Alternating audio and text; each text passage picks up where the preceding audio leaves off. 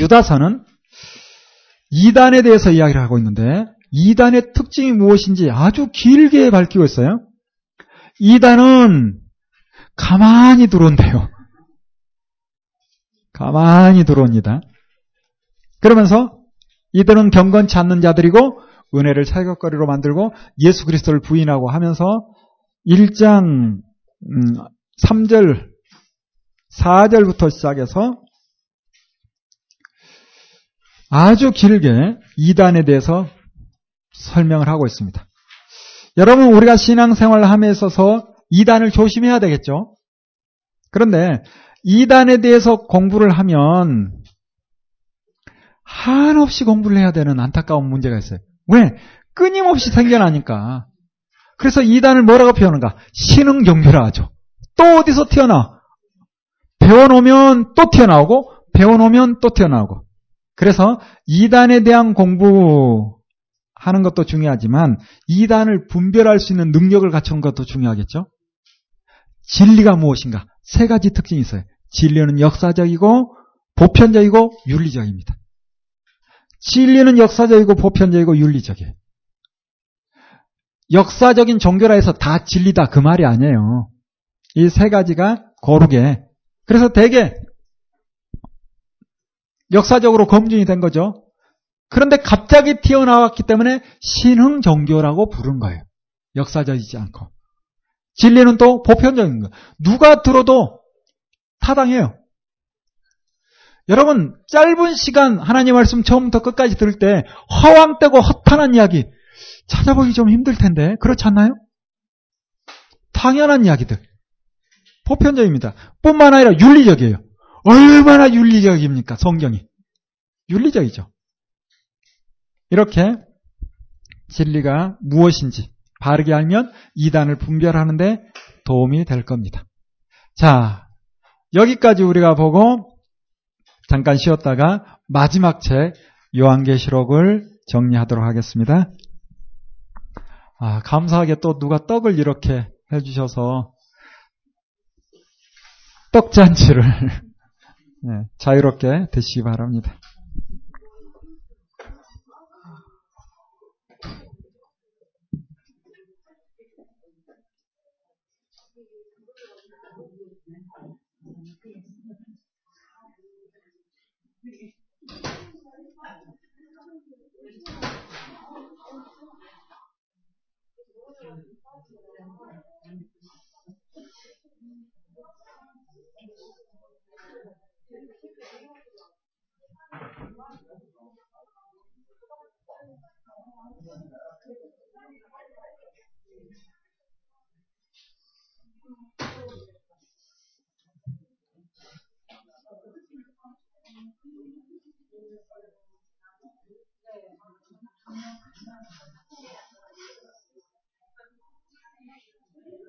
아, 저는 끝나고 먹을게요. 먼저. 네.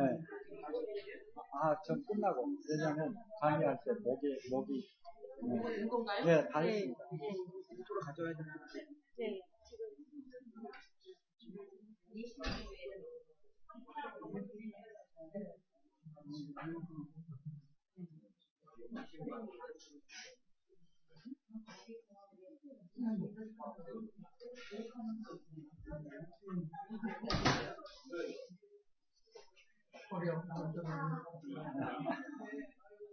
안녕하세요. 감사합니다. 아,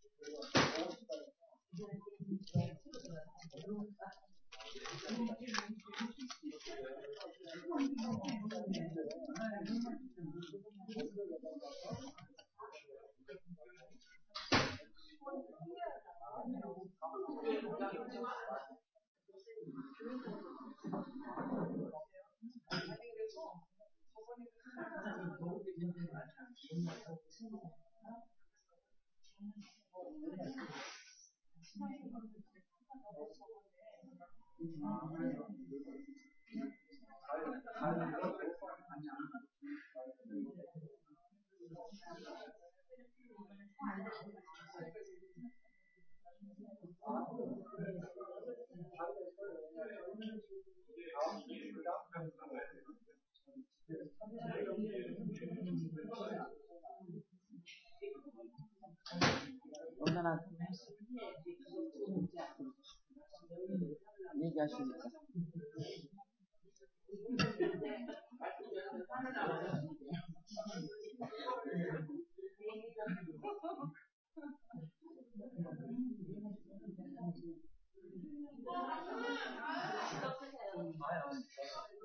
목이 메이면 강의가 끝나고 끝나고 많이 먹을 거예요. 한 500개 없네? 네, 또 먹어도 돼. 아, 그러면 이거는 야채하고 과일이에요. 안에 떡백스. 여기 완전히 수찬인데, 배추하고 야채하고 과일이라 절대로 해롭지 않아요. 여기, 피곤해서.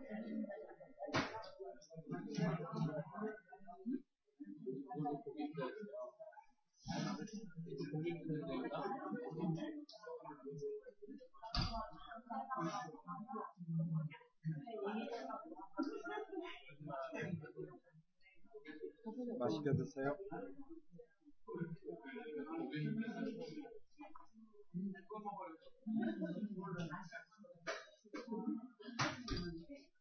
Thank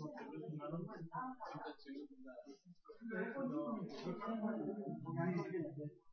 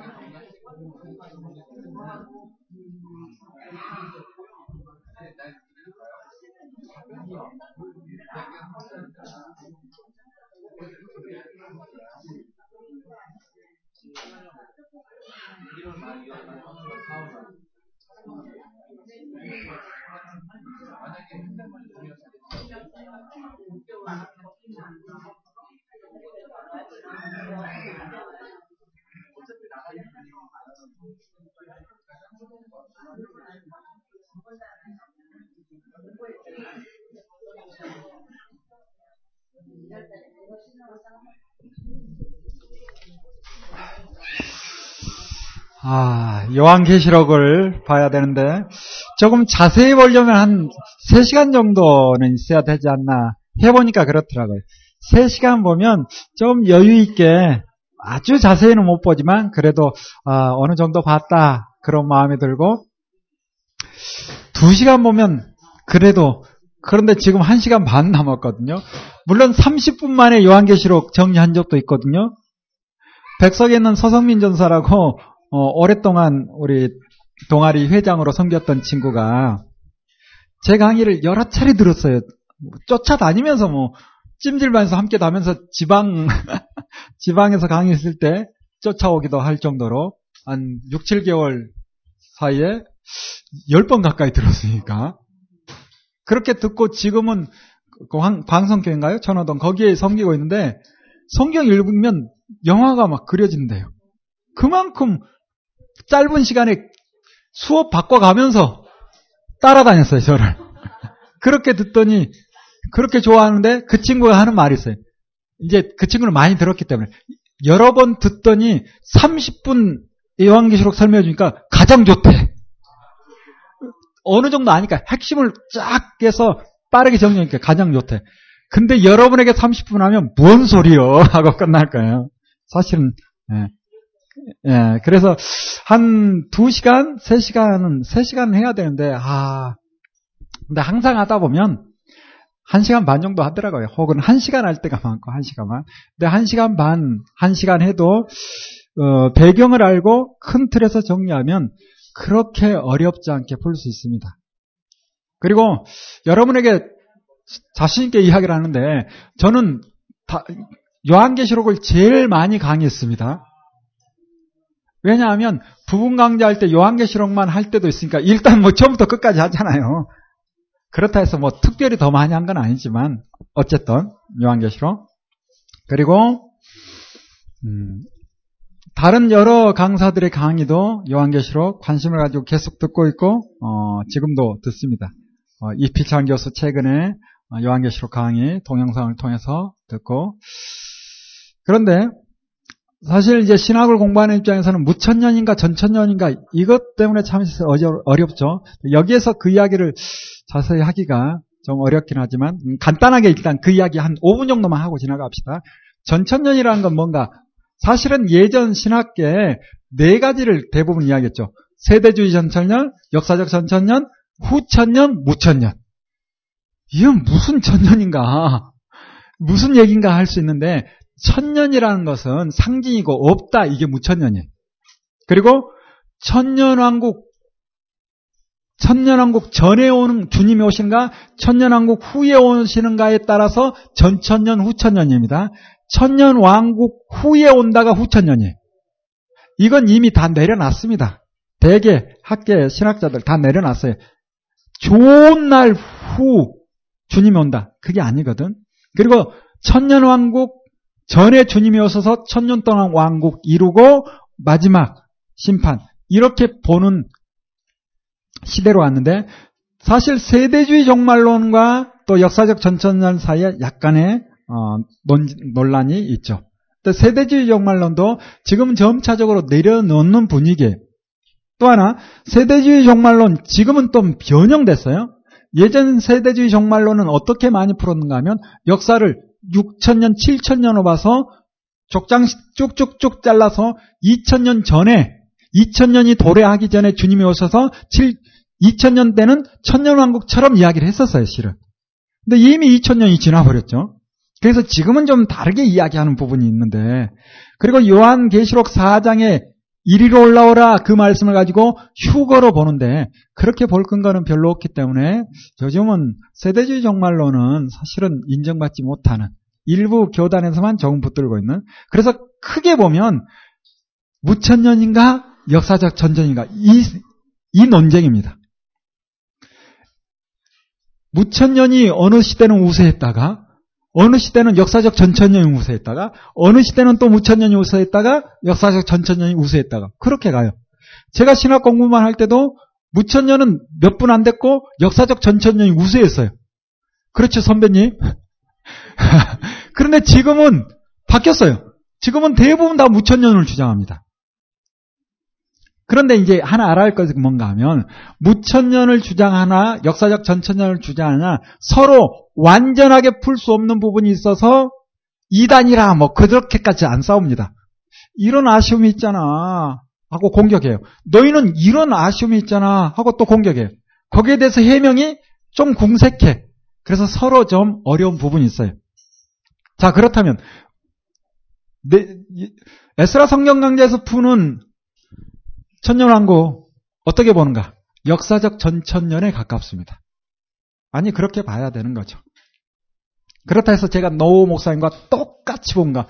제가 그 정도 능력이 안 돼서 똑같이 보진 않고 제가 이해되지 못한 것은 무조건 받아들이진 않습니다. 그래서 천년왕국 스가랴서 그리고 이사야 있는 말씀처럼 실제 문자적인 천년 동안 다시 또 어떤 일이 있고 그 가운데 또 구원받는 사람이 생기고 이건 말씀하시지만 아직 제가 이해를 못했습니다. 솔직히. 그래서 그 부분은 그렇게 저는 여러분에게 전하지를 못할 것 같아요. 그건 스스로 공부를 해보시고 그렇다 해서 천년왕국이 없다라고 주장하는 무천년 이것도 못 받아들이겠어요. 성경이 분명히 기록하고 있기 때문에. 그래서 저를 여러분이 저에게 뭡니까? 색깔을 드러내서야 하면 저는 역사적 전천년입니다. 역사적 전천년. 그렇게 이제 우리가 성경을 요한계시록을 어, 볼 겁니다. 자, 드디어 완전히 열려지는 요한계시록. 이게 파워포인트 제가 만든 게 아니다 보니 저는 조심스럽게 드디어 열려지는 요한계시록. 저는 조심스럽게 노 목사님 비피다 보니 시간이 지나면 더 확실해질 것이 있다. 저는 개인적으로 그렇게 생각합니다. 요한계시록이 어려웠던 이유가 한 10가지로 있죠. 좀 빠르게 갑시다. 요한이 그림으로 봤는데 문자로 기록했어요. 어렵죠? 신구약 전체에 대한 이해가 부족하니 역시 어렵고 잘못된 종말론적 선입관이 있었고 과잉 해석을 하다 보니 본래 의미가 가려지는 경우도 있고 계시와 묵시의 구분을 구분을 잘 못하는 부분이었었고 또 계시록을 보는 관점이 유연하지 못하고 어렵다 그런 생각을 좀 하고 있었어요. 사실 어려운 부분이 있죠. 왜? 미래에 대한 부분들이 있기에 아직 일어나지 않은 일에 대해서 확실하게 이야기한다는 것이 쉽지 않은 거라. 또 어렵다라고 생각했던 이유 중에 하나는 루터나 칼빈이 해석을 하지 않았기 때문에 아예 안 봐도 괜찮은 것 마냥 생각을 한 부분도 있었어요. 칼빈, 어, 루터라는 학자는 뭐라 했는가? 단어 숫자만큼 수수께끼 많다. 쉽게 말하면 잘 모르겠다 이 말인데 그래도 멋지게 표현을 하는 거죠. 칼빈은 요한계시록 3장까지 설교하고 4장부터는 설교하지 않았습니다. 몰라서 그건 잘 모르겠어요. 저는 조심스럽게 제가 칼빈은 좀 좋아한가 봐요. 미리 다 해석해 놔서 이게 잘못되면 어떨까? 그런 염려도 있지 않았을까? 저는 조심스럽게. 또 지금으로부터 대략 한 500년 전의 인물이다 보니 그때는 그 시대만큼 그 시대적 관점으로 보니 풀 수 없는 부분이 있지 않았을까? 그리고 어렴풋 안다 하지만 확실치 않으니까 설교하지 않고 끝내지 않았을까라는 생각도 조심스럽게. 그러나 이제 한 걸음 더 나아가서 이 시대 칼빈이 하나님의 말씀을 공부했다 하면 아마 더 깔끔하게 풀지 않았을까라는 생각도 조심스럽게. 어려웠던 이유도 있지만 실은 이거 하나 생각해야 된다. 왜 요한계시록은 알 듯 모를 듯 그렇게 썼을까라는 것도 생각해 봐야 되죠. 사도 요한이. 누구나 그냥 쉽게 이해할 수 있도록 썼으면 좋았을 텐데 왜 이렇게 썼을까라는 생각도 들죠. 예를 한번 들어볼까요? 사도 요한이 올라가서 천상의 모습을 봤어요. 그리고 하나님께서 어떤 두루마리 책을 하나 가지고 있는데 이걸 사도 요한이 보고 싶어요. 그런데 하나님도 그때 일자를 직접적으로 예수님으로 보여주지 않고 누군지 아는 요한도 그냥 의역을 해서 예수께서 떼신다 이렇게 가면 쉬웠을 텐데 누가 때로 나와요? 어린 양이 일찍 죽임당한 것 같은 어린 양이 나왔대. 그런데 보니까 눈이 몇 개? 일곱 개. 뿔이 일곱 개. 여러분 양의 뿔이 일곱 개예요? 눈이 일곱 개? 이게 양이에요? 아니면 괴물이에요? 애매하죠. 왜 하나님께서 이렇게 보여주셨고 또 요한은 왜 이렇게 보여준 대로 썼을까라는 생각이 들지 않아요? 또 하나 그 당시 도미테아누스 황제 흉상이 있고 저라는 문제를 우리가 역사를 통해서 알 수 있거든요. 그렇게 단순하게 쓰면 좋을 텐데 짐승이라 표현하면서 육육이라고 표현하는 그 이유는 또 뭘까라는 고민도 해봐야 됩니다. 왜 이렇게 썼을까? 자, 이 생각을 가지고 하나 더 생각해 봅시다. 그 시대를 사는 그들은 이게 무엇을 의미하는지 알까요, 모를까요? 너무도 쉽게 아는 겁니다. 아는 거예요. 우리도 실은 알죠. 어린 양이 나왔는데 일찍 죽임 당한 것 같고 뿌리 몇 개, 눈이 몇 개 하지만 괴물이 아니라 누구다? 예수님. 우리도 알아요. 알 사람은 알고 모를 사람은 이게 뭔가 모르는 거예요. 짐승에 대한 이야기를 합니다. 그러면서 매매하는 이야기, 죽이는 이야기 하면서 666으로 풀어가요. 그 시대에 믿음의 사람들은 이게 무엇인지 너무도 쉽게 알았을 거예요. 그러나 2000년이 지나다 보니 지금 우리는 이게 뭔가 이것 가지고 논란이 많아. 역사적 배경을 통해서 보면 아주 단순하게 도미티아노스 황제에 절하지 마라 이렇게 봐도 아무 문제가 없거든요. 그런데 왜 이렇게 복잡하게 썼을까라는 것을 생각을 해보자는 거예요. 자, 왜 그랬을까? 그 시대에 기독교 박해가 시작된 거거든요. 그래서 누구나 읽어보고 그 의미를 안다면 도미티아노스 황제의 편에 있는 사람이라 그 군사들이 이 책을 요한계시록이라는 이 책을 읽게 했을까요? 못했을까요? 읽지 못하겠겠지. 금서가 됐을 가능성이 있죠. 그래서 알 사람은 알고 모를 사람은 모르게.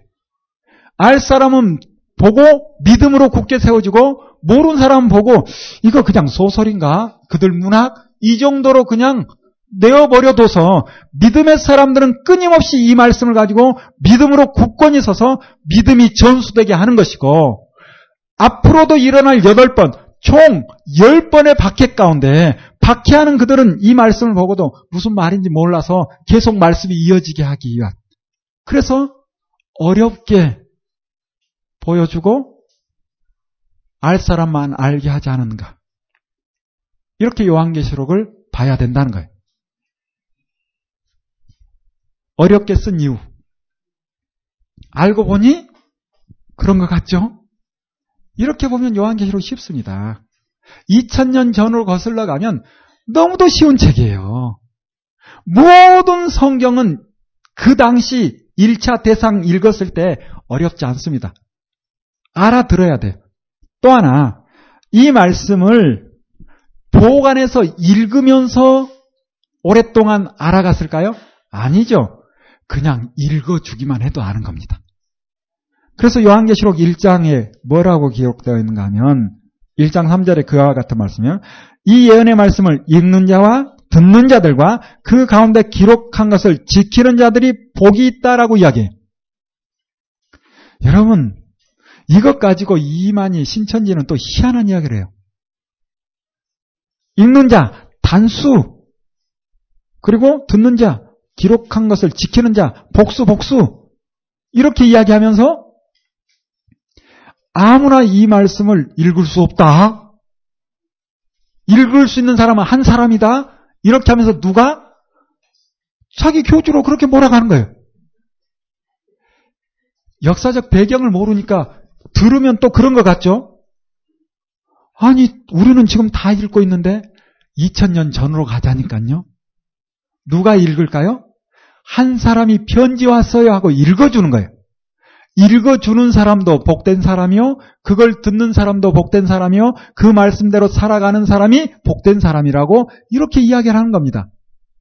지금은 종이가 쉽게 아무나 볼 수 있지만 그 당시에는 그런 시대가 아니니까. 자, 그렇다면 다시 말씀드립니다. 이 말씀을 읽, 읽어줄 때 들은 사람이 듣고 알았을까요? 몰랐을까요? 알죠. 조금 어려우면 질문했을 거예요. 아니, 그게 무슨 뜻이야? 아이고, 이 사람 벌써 신앙생활 한지 얼마나 됐는데 이것도 몰라? 하고 간단하게 풀어주겠죠. 아니, 왜 그렇게 썼어? 아이고, 이거 다른 사람들 알면 어쩌겠어. 어? 우리만 알라고 이렇게 쓴 거지. 그렇게 이야기 안 했겠어요? 그게 바로 요한계시록이라니까요. 그러므로 요한계시록 어렵다 쉽다? 쉽다. 이렇게 접근해야 합니다. 정말 쉽습니다. 한 부분 한 부분 다 풀어야 쉬운 것이 아니라 전체 의도를 알면 쉬운 거예요. 그렇잖아요? 전체 큰 흐름을 알면 쉬운 거예요.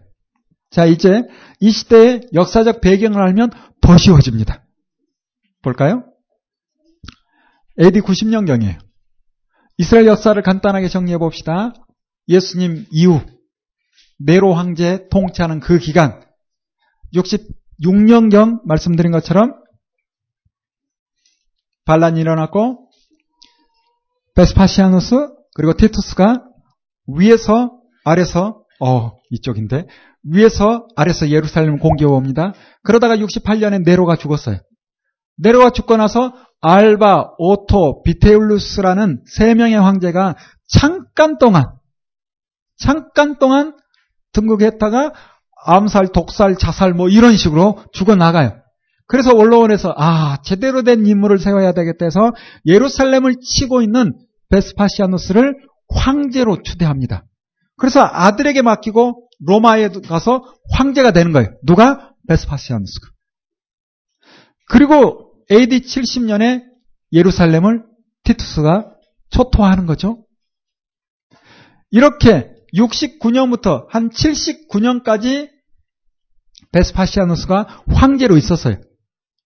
그리고 베스파시아누스가 물러나고 누가 이어서 황제가 되는가? 그의 아들 티투스가 황제가 되는 거예요.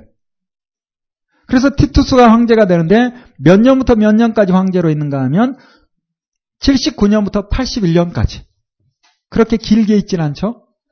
그리고 그 다음에 누가 황제가 되는가? 이 티투스의 동생이 있는데 도미티아노스입니다. 이 도미티아노스가 황제가 돼요. 81년부터 96년까지 그가 황제로.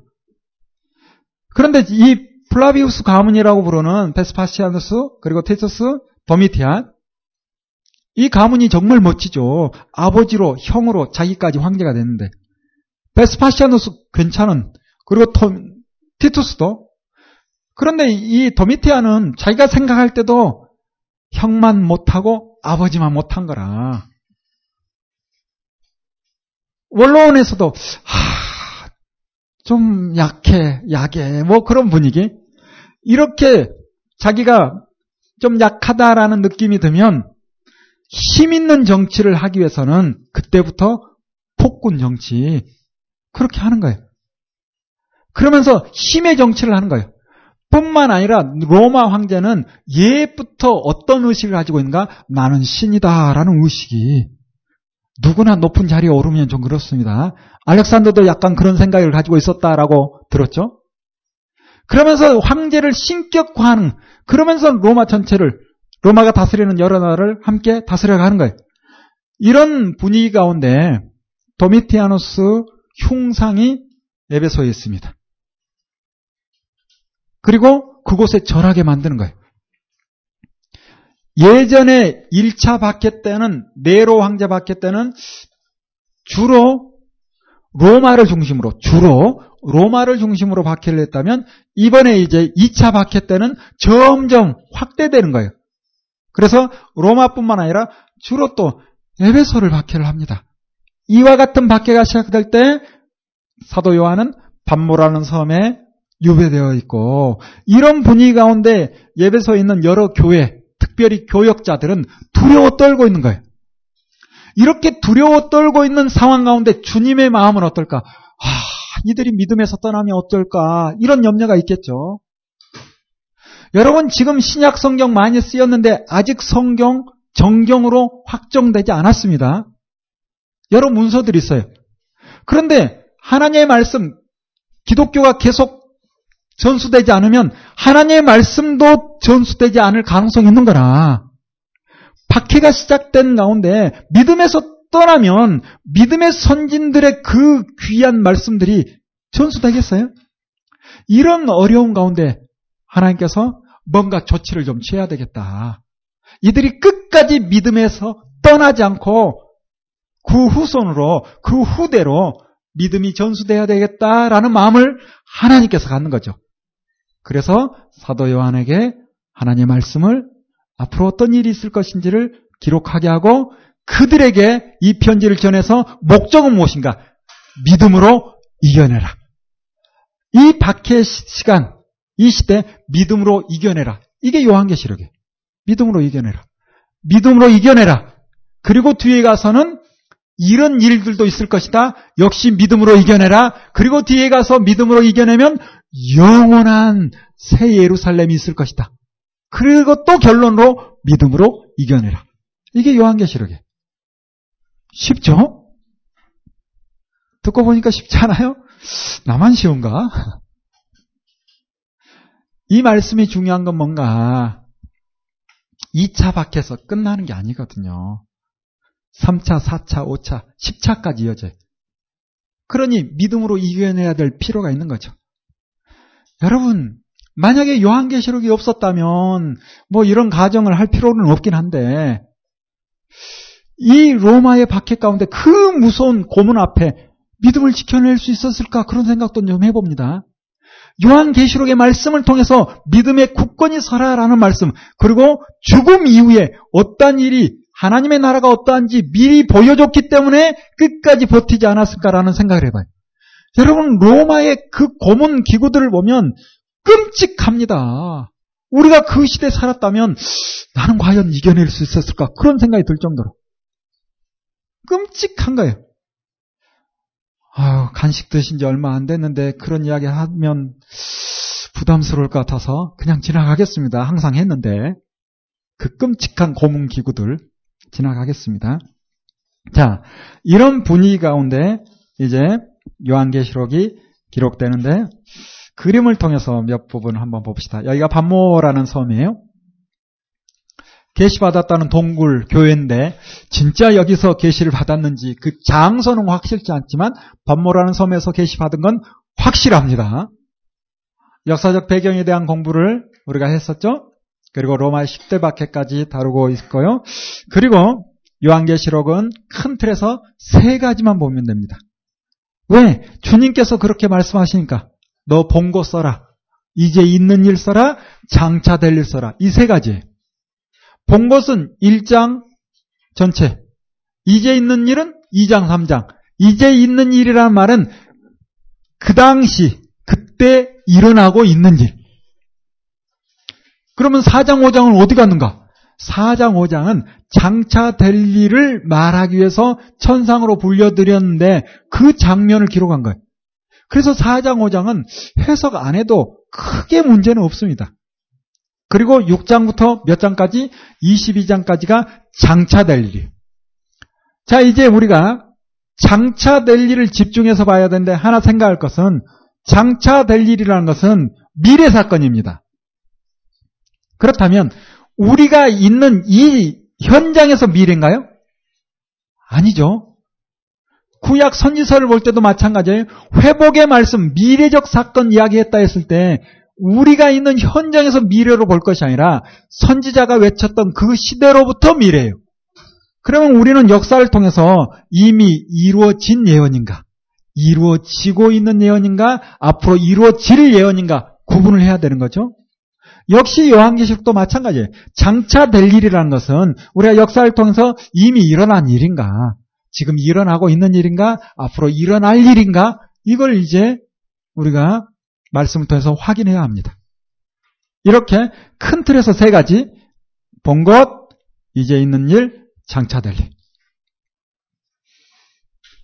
1장을 같이 봅시다. 주의 날에 받은 계신데요. 반모라는 섬에 있었어요.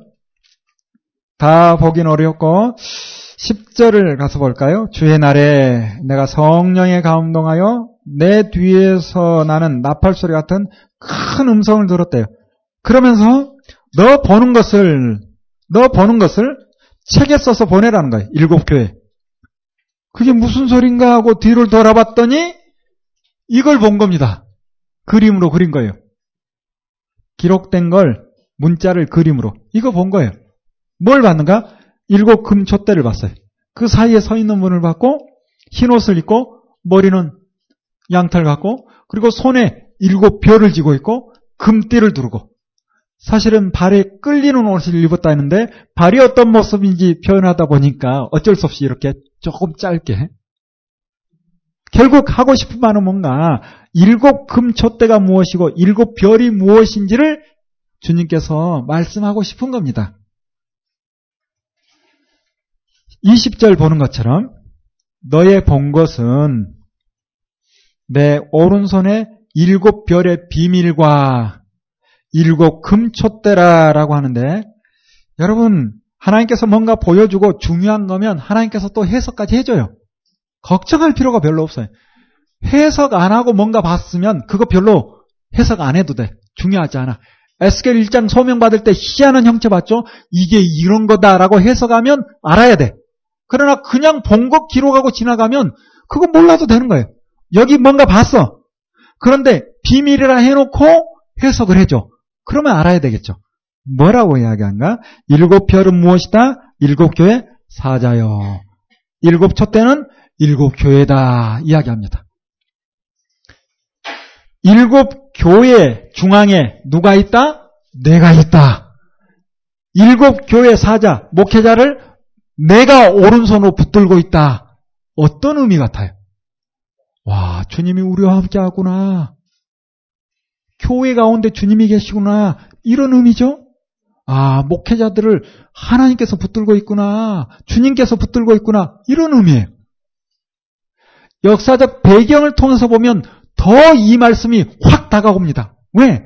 도미티아노스 황제가 박해를 하면서 특별히 예배소 지역에서 박해를 하는데 그 지역 교회를 초토화시키려고 목회자들을 먼저 공격하는 이런 일들이 발생하는 거라. 그러나 주님께서 사도 요한을 통해서 말씀합니다. 교회는 내가 지키고 있어. 도미티아노스 걱정하지 마. 그리고 목회자 내가 붙들고 있어. 이와 같은 말씀이 1장에 이 그림을 통해서 하나의 주제를 끄집어낸다면 두려워 마라. 이겁니다. 두려워하지 마라. 어떤 어려움과 환란이 올다 할지라도 우리의 믿음은 흔들 만한 건 없다. 여러분 믿으시길 바라서. 우리의 믿음을 흔들 만한 건 없습니다. 우리가 두려워하지 않고 말씀 안에 서 있으면 우리의 믿음을 흔들 만한 건 주님께서 지켜주시기 때문에. 그리고 이제 2장, 3장은 이제 있는 일이죠. 자, 에베소 교회고요. 서머나, 버가모, 도아드랴, 사대, 빌라델비아, 라오디기아. 이 일곱 교회 편지합니다. 내용은 읽어보면 다 알 수 있는. 그래서 어떤 교회는 칭찬, 책망, 어떤 교회는 책망만 하고, 어떤 교회는 칭찬만 있고, 뭐 이렇게 편지를 하는 거예요. 그런데 이제 중요한 건 뭔가 우리가 눈여겨봐야 될 것이 반복적으로 나오는 게 두, 두 가지 반복적으로 나오는 말씀이 있는데, 자, 예배소 교회 편지하고 7절 보는 것처럼 귀 있는 자는 성령이 어디에게? 교회들에게 하시는 말씀을 들을지어다. 교회가 아니라 교회들입니다. 이 일곱 교회를 가지고 또 일곱 세대 이렇게 푸니까 교회들에게 실제 그 시대에 일어난 일어나고 있는 그 교회의 문제를 다루고 있는 거예요. 그러면서 교회들이 다른 교회의 소식도 다른 교회 잘한 일도 들으라는 거예요. 다른 교회 책망받을 일도 들으라는 거예요. 그러면서 잘하는 일은 너희도 좀 잘했으면 좋겠다. 그거죠? 잘못하는 일은 이런 일 너희도 해서는 안 돼. 이 이야기예요. 반복적으로 나옵니다. 두 번째 7절 중간에 보는 것처럼 이기는 그에게는 내가 어떻게 해주겠다? 하나님의 낙원에 있는 생명나무의 과실을 주어 먹게 해주겠다. 이기는 자에게. 이기는 자. 무엇을 이기는 거예요? 도미티아노스 황제 박해 가운데 믿음으로 이겨내라. 그 이야기한 거예요. 뒤에 결론처럼 또 이야기합니다. 서문학교에도 마찬가지예요. 편지하고 11절 오는 것처럼 이기는 자는 어떤 해를 받지 않겠다? 둘째 사망의 해를 받지 않게 해주겠다. 버가모 교회도 편지합니다. 17절에 이기는 자에게 감추었던 만나를 주고 힌도를 주겠다. 두아디라 교회 편지하죠. 그리고 역시 같은 말씀에 26장 이기는 자에게 사대교회 편지하고도 칭찬할 것이 없는데도 그래도 믿음으로 이겨내라는 거예요. 5절 보는 것처럼 이기는 자에게 무엇을 입혀주겠다? 흰옷을 입혀주겠다. 빌라델피아 교회 편지에서 이기는 자에게 하나님의 성전의 기둥이 되게 해주겠다고 라오디게아 교회도 편지하죠. 그리고 21절에 이기는 자에게 아버지 보좌에 함께 앉게 해주겠다라고 약속합니다. 이 약속이 다 하나로 말하면 믿음을 끝까지 믿음으로 이겨내는 자는 하나님의 나라의 자녀로서 하나님의 나라의 백성으로 하나님 나라에 하나님과 함께 있게 해주겠다. 이 약속인 거죠. 믿음으로 이겨내라는 거예요.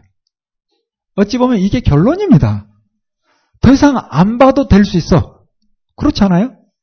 앞으로 우리의 삶 가운데 어떤 어려움이 있다 할지라도 그거 상관하지 않고 우리가 하루하루 믿음으로 살면 되는 거지. 사실은 이게 이제 요한기록의 핵심이에요. 그 시대를 살아가는 그들에게. 그런데 그냥 믿음으로 이겨내라 이렇게만 하면 장래 우리가 가야 될 것이 어느 것이고 또 어떤 일이 있을 것인지에 대한 기록을 함으로 인해서 그들에게 이겨낼 수 있는 힘을 주는 것인가. 그게 이제 계속 이어지는 말씀인데, 자, 4장부터 5장까지는 말씀드린 것처럼, 이제 장차 될 일에 대한 기록을 하고 있습니다. 4장 중간에 볼까요? 이리로 올라오라 하는 음성을 듣죠? 그러면서 이어지는 음성이 이후에 마땅히 될 일을 내가 너에게 보이리라 라고 말씀합니다. 누구에게 올라오라 합니까? 사도 요한에게. 내가 너에게 단순이다. 이때 교회가 올라간다. 휴거된다. 라고 이야기하는 세대들이 정말로 잘못된 거예요. 사도 요한만 데리고 가서 앞으로 어떤 일이 있을 것인지를 보여주는 겁니다. 그래서 올라갔어요. 올라가서 어떤 일이 있는가? 그냥 이거 본 거예요. 사장은 그림 하나로 끝입니다. 하나님의 보좌를 봤는데 보석처럼 빛나는 거예요. 녹보석 뭐 하면서 이 부분을 가지고 해석할 게 뭐 있을까요? 녹보석이 의미하는 것이 무엇인가? 뭐 황보석이 의미하는 것이 무엇인가? 다 해석하기 좋아하는 사람은 해석을 하는데 그냥 와 화려하더라 이렇게 해석하는 게 가장 멋진 해석이 아닌가? 그렇지 않겠어요? 하나님의 보좌가 아름답고 화려하더라. 그런 표현을 하고 있는 겁니다. 두 번째, 24장로가 앉아있대요. 해석하기 좋아하면 또 딱 좋죠? 12지파, 12장로, 어, 12사도, 12지파의 장로, 12사도. 맞을 수도 있어요. 틀렸다라는 것은 아니에요. 근데 틀릴 수도 있을 것 같아. 왜냐하면, 12지파의 아버지가 누구예요? 예, 야곱. 그리고 그의 아버지 이삭, 믿음의 조상 아브라함. 노아는 어디에 앉아 있어야 될까? 사실 좀 애매하다는 거예요. 뭐 맞고 틀리고 떠나서. 또 하나, 사실 열둘 지파로 보기는 그렇죠. 레이 지파는. 애매하죠? 자, 그렇다면 이제 열두 사도. 마띠아가 대신 사도가 됐죠? 요한이 안 가서, 아, 요한이 안 가서, 사도 요한이 앉아 있고, 요한이 안 가서, 예, 요한이 안 갔기 때문에 사실은 애매한 겁니다. 그렇잖아요. 요한이 안 갔잖아요. 그 자리 사도 요한이, 아, 사도 바울이 앉아 있을 것이다. 뭐 그렇게 해석한다면 참 또 할 말이 없는데, 무슨 얘기를 하고 싶은가? 애매하다는 거예요. 그래서 굳이 이 부분을 가지고 해석할 필요 없이 아 24장로가 그곳에 있었구나 라고 지나가도 큰 문제가 없다는 거예요. 많은 해석에 거기에서 매여서 본질을 놓치서는 안 된다 그 이야기를 하고 싶은 겁니다. 그곳에 가니 당연히 누가 있을까? 천사가 있지. 에스겔 이사야에 봤던 사자 같고 송아지 같고 사람 같고 또 독수리 같은 당연히 있겠죠. 이건 너무도 쉽잖아요. 해석할 필요도 없이 아 캐로빔 천사. 그런데 이게 무슨 또 복음서 마냥 그런 특징이 있는 건 사실이에요. 근데 과한 해석을 내려놓자. 5장 마찬가지입니다. 하나님께서 뭔가 두루마리 책을 가지고 있는데 그 책을 요한이 보고 싶어요. 왜? 그 책 안에 이 박해를 이겨낼 수 있는 어떤 대책, 묘안이 있는 것이 아닌가 라고 생각을 했겠죠. 그런데 뗄 자가 없대. 그래서 요한이 울고 있어. 그러니까 장로가 와서 울지 마 하고 달래고 그러면서 뗄 자가 있대. 그러면서 나타나는데 누가 나타나는가? 말씀드린 것처럼 5장 6절에 일찍 죽인 것, 죽임 당한 것 같은 일곱 뿔, 일곱 눈이 있는 누구? 어린 양이 나타나요. 이거 보면 우리는 아 예수님 너무도 쉬운데 성경을 전혀 모르는 예수 그리스도를 모르는 사람 입장에서는 아 이거 무슨 책이야? 이거 소설인가? 그렇게 갈 수 있겠죠. 이런 내용이에요. 그러면서 드디어 이제 6장에 인을 떼는 겁니다. 하나씩. 이게 장차될 일입니다. 6장부터가 장차될 일. 인을 떼는데 조금 빨리 떼봅시다. 첫 번째부터 네 번째 인을 떼는 것이 하나 같아요, 저는. 아, 하나라기보다는, 어, 한 사건, 전쟁을 다루고 있는 아주 빠르게 떼어지는 그 일이 아닌가. 왜냐하면 첫 번째 인을 뗄 때 흰 말이 나오는데 그 탄자가 화를 가졌고 멸류관을 먹고 나와서 이기고 또 이기려고 하더라라고 기록되고 있죠. 이게 과연 뭘까라고 여러 가지 해석을 하는데 예전에 저도 요한계시록 해석하는 분들 얘기 많이 들었어요. 근데 이 흰말 나오니 벌써 이 흰말이 그리스도다, 저 그리스도다. 그런 이야기들이 엄청 많았습니다. 아직 나오려면 멀었는데 다른 성경만 봐도 나팔 불 때 주님 오시는 건데 말 나오자마자 흰말 나오자마자 저 그리스도다 그리스도다 이런 해석들을 하는데 얼마나 믿음이 좋아서 주님 보고 싶은지 급한 거죠. 아직 아닙니다. 그리고 흰 말이 중요합니까?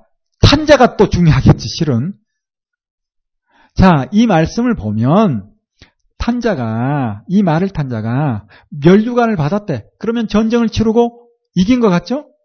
문제는 이기고 또 이기려고 하더라. 끝없이 전쟁을 치르는 끝없이 땅을 넓혀가는 어떤 일들이 있을 것이다. 역사 가운데 끝없이 정복욕을 가지고 땅을 넓혀가는 그런 일들이 있을 것이다. 이 일이 일어났나요? 일어났다고 봐도 되죠? 로마 그랬고 그리고 그 이후에 뭐 여러 나라, 유럽의 여러 나라들이 이런 일을 했었죠. 또 지금 어찌 보면 미국도 비슷하고 그래서 이 일은 일어났다고 봐도 괜찮습니다. 아직 주님 오시려면 멀었으니까 여기서 머물 필요 없어요. 두 번째, 둘째 인을 뗐어요. 큰 전쟁을 이야기합니다. 왜냐하면 4절부터 보는 것처럼 그가 붉은 말을 탔는데 땅에 화평을 제하여 버리고 서로 죽이게 하고 또 큰 칼을 받았다. 큰 칼은 뭘 상징하는 거예요? 전쟁을 상징하는. 이와 같은 일도 일어났을 수도 있죠. 세 번째, 셋째 인을 떼는데 검은 말을 나오, 검은 말이 나옵니다. 그러면서 그 찬, 탄자가 손에 저울을 가졌어요.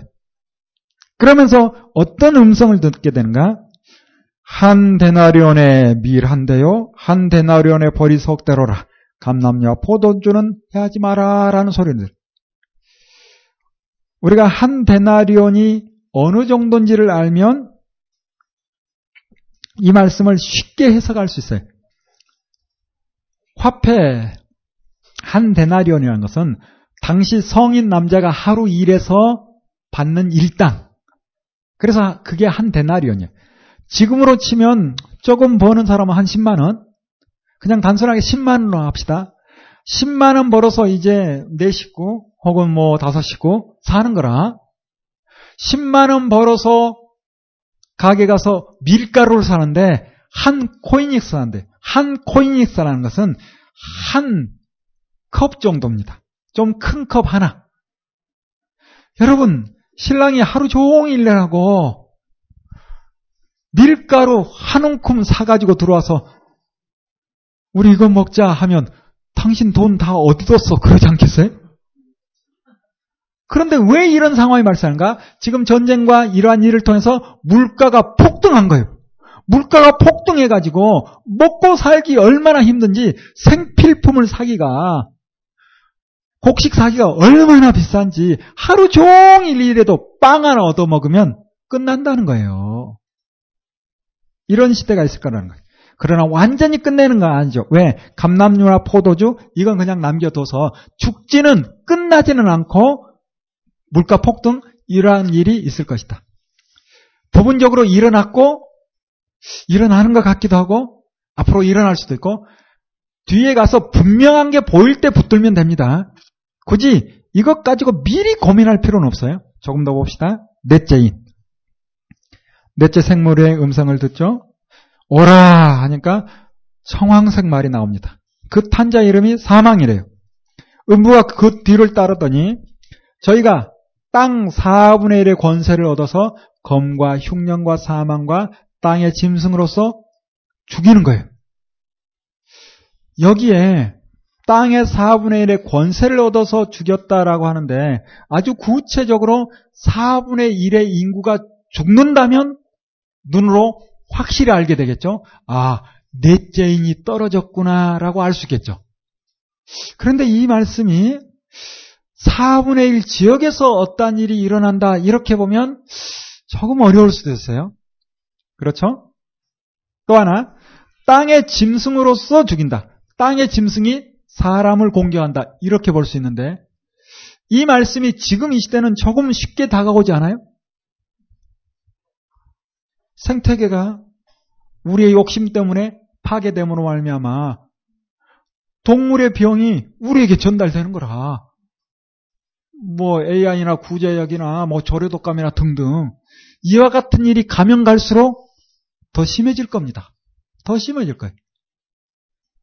그래서 이 일은 구체적으로 네 번째 인이 떨어졌다 알 수도 있고 아니면 조금 더 봐도 되고 자 다섯 번째 다섯째 인을 떼니 어떤 있는가? 하늘의 말씀과 저희의 가진 증거를 인하여 죽임을 당한 영혼들이 쉽게 말하면 순교자들이 재단 아래에 있어서 큰 소리로 이야기합니다. 우리가 언제까지 여기 있어야 합니까? 이런 이야기를 한대요. 그때 또 무슨 소리를 듣는가? 조금만 더 쉬어라. 저희 동무종들과 형제들도 자기처럼 죽임을 받아 그 수가 차기까지 순교자의 수가 차기까지 조금 더 쉬어라. 아직 끝낼 수 있는 상황이 아니다. 이런 이야기를 했다는 거예요. 자, 다섯 번째 인이 떨어지는 그 일을 우리가 직접적으로 알 수 있을까? 사실은 어려울 겁니다. 잘 모를 것 같아요. 그런데 이미 믿음을 따라 산 사람들이 순교한 사람이 얼마나 많아요. 그들이 하나님께 하나님 그만 끝내시죠. 그런데 그런데 하나님께서는 조금만 참아. 아직 믿음의 사람들 더 구원해야 돼. 그런 분위기래요. 누구를 위해서 참는 거예요? 우리를 위해서 잡는 거죠. 우리를 위해서. 우리를 위해서. 자, 이 말씀을 통해서 우리가 하나 또 생각해야 합니다. 우리는 믿음을 따라 죽으면 바로 천국 간다. 아니에요. 성경을 통해서 좀 구분을 해보면 믿음을 따라 살다 죽은 사람은 아브라함의 품이나 낙원으로 주님께서 말씀하고 있어요. 예수님께서. 그리고 다른 사람들은 음부로 간다 표현합니다.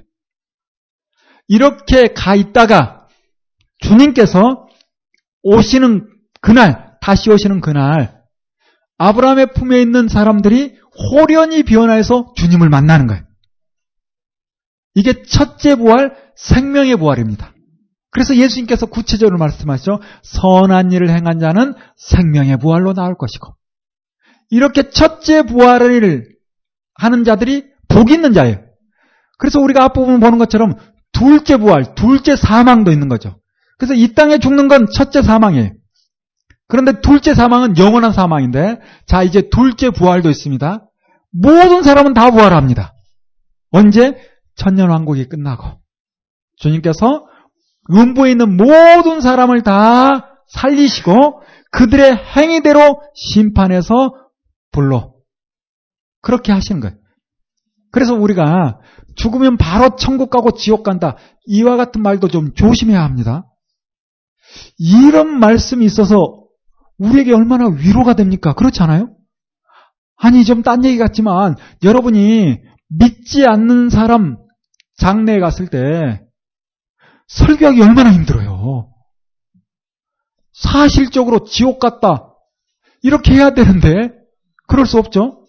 그런데 사실 지옥 간 게 아니거든. 아직 몰라요, 몰라.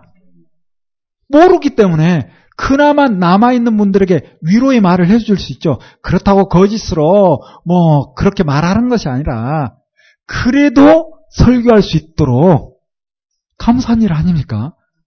모르니까 하나님의 선하신 판결이 있을 것이다. 그렇게 이야기해 줄 수 있죠. 선한 판결을 할 수 있다니까. 자, 이렇게 죽음 이후에 어디 가는가? 여섯, 다섯 번째 인을 통해서 잠깐 보고, 이제 우리가 집중해서 봐야 될 말씀이 여섯째 인입니다. 왜? 성경 많은 곳에서 여섯 번째 인 떨어지는 것을 미리 이야기하고 있었거든요. 자, 12절 볼까요? 내가 보니 여섯째 인을 떼실 때 큰 지진이 나며 순서가 있죠? 먼저 무슨 일이? 지진이 먼저입니다. 그 다음에 해가 총단같이 검어지고 온 달이 피같이 되는 거예요. 여러분 생각해 봅시다. 지금 이 시대에 큰 지진이 난다면 제2 롯데월드 어떻게 될까요? 하하, 생각만 해도 끔찍하죠. 그 주변에 있는 고층 아파트들 어떻게 될까요? 끔찍하죠. 어찌 보면 우리가 있는 이것도 마찬가지 아니겠어요? 이렇게 무너져 내리면 단지 무너져만 내릴까? 아니죠. 전기와 가스와 모든 시설들 때문에 폭발할 거예요. 그러면서 시큼한 연기가 하늘로 치솟을 겁니다. 고층 건물 불났을 때 우리 영상을 통해서 보잖아요. 시큼한 연기가. 이렇게 시큼한 연기가 하늘로 치솟으면 하늘을 보면 해가 총담처럼 흑염소 털 그렇게 보이는 거라. 밤에도 불타면 달이 핏빛처럼 보이는 거예요. 시커먼 연기가 보이지 않고. 언제? 지진이 일어나고. 여기서 끝나지 않아요. 13절. 하늘에 무엇이 떨어진다? 별들이 떨어집니다. 그래서 무화과 나무가 대풍에 흔들려 성과실 떨어지는 것 같이 땅에 떨어져요. 그냥 한두 개 잠깐 떨어지는 거 아니에요. 우수수 떨어지는 겁니다. 우수수 떨어진다. 지금 성경 강의할 때이 이야기 하기가 얼마나 좋은지 왜? 몇 차례 떨어졌거든. 러시아에서 떨어졌고 뭐 해남인가 진중가 그것 가지고 뭐 몇 억이니 어쩌냐 하면서 또 찾으러 다닌 사람들 이미 알고 있는데 실감하지 못하고 지나왔던 거예요. 하늘에서 별 떨어지는 이야기 우리 어려서 많이 봤거든요. 밤하늘 보면서 별똥별 별똥별 보면서 뭐 했어요? 아, 저 사람이랑 잘 됐으면 그런 소원 안 빌었어요? 나만 그랬나? 우리 어린 시절 그랬잖아요. 그게 다 성경에 있는 말씀이에요. 미리 조금씩 보여준 거라. 그러나 여섯 번째인 떨어질 때는 하나님께서 이 땅에 두두두 떨어지게 한다는 거예요. 하나님께서 지키시고 있었던 겁니다. 그러나 어느 순간이 되면 떨어지게 하신다는 거예요. 자, 왜 떨어지는가 생각해 보면 소행성대가 있습니다. 조그만 관심을 가지고 인터넷 검색만 해도 다 할 수 있어요. 태양을 중심으로 해서 태양계 많은 별들이 지구를 포함해서 공전하고 있죠. 그런데 한 별이 언제 깨졌는지 잘 모르는데 어떤 학자는 노아의 홍수 때 뭐 그렇게 하는데 그럴 수도 있겠다 뭐 싶기도 해요. 어찌됐든 언제 깨졌는지 정확히 모르는데 함께 돌아. 얼마나 많이 도는가? 사진으로 찍어 놓은 겁니다. 이렇게 많이 돌고 있어요. 함께. 그런데 여러분 예전에 학교 다닐 때 배웠죠? 연력학 제1법칙, 2법칙 하면서 질량 보존의 법칙 배웠잖아요. 법칙. 두 번째, 에너지 감소의 법칙. 시간이 지나다 보면 에너지가 감소한다. 다 배웠던 거죠. 사실 이와 같은 법칙만 생각해도 진화론은 엉터리라. 그렇죠? 시간이 갈수록 좋아지는 것이 아니라 시간이 갈수록 퇴보하는 거예요. 사람도 그렇잖아요. 예전 분들이 대단한 분들인 겁니다. 우리는 그 기술 위에 하나 덧붙여서 뭔가 만들어내는 거지. 예전 분들이 대단한 거예요. 자, 에너지 감소의 법칙. 이걸 1년, 2년 두면 어떻게 될까요? 썼고 점차적으로 먼지처럼 해서 질량 보존의 법칙에 대해서 형태가 바뀌어서 어디로 사라지는 건 아니지만 그렇게 점점 에너지가 감소해지는 거예요. 마찬가지로 이렇게 돌고 있는 별들이 어느 순간 힘이 떨어져서 다른 큰 별로 쓸려가는 거예요. 실제 그런 일이 있는가? 많이 있습니다.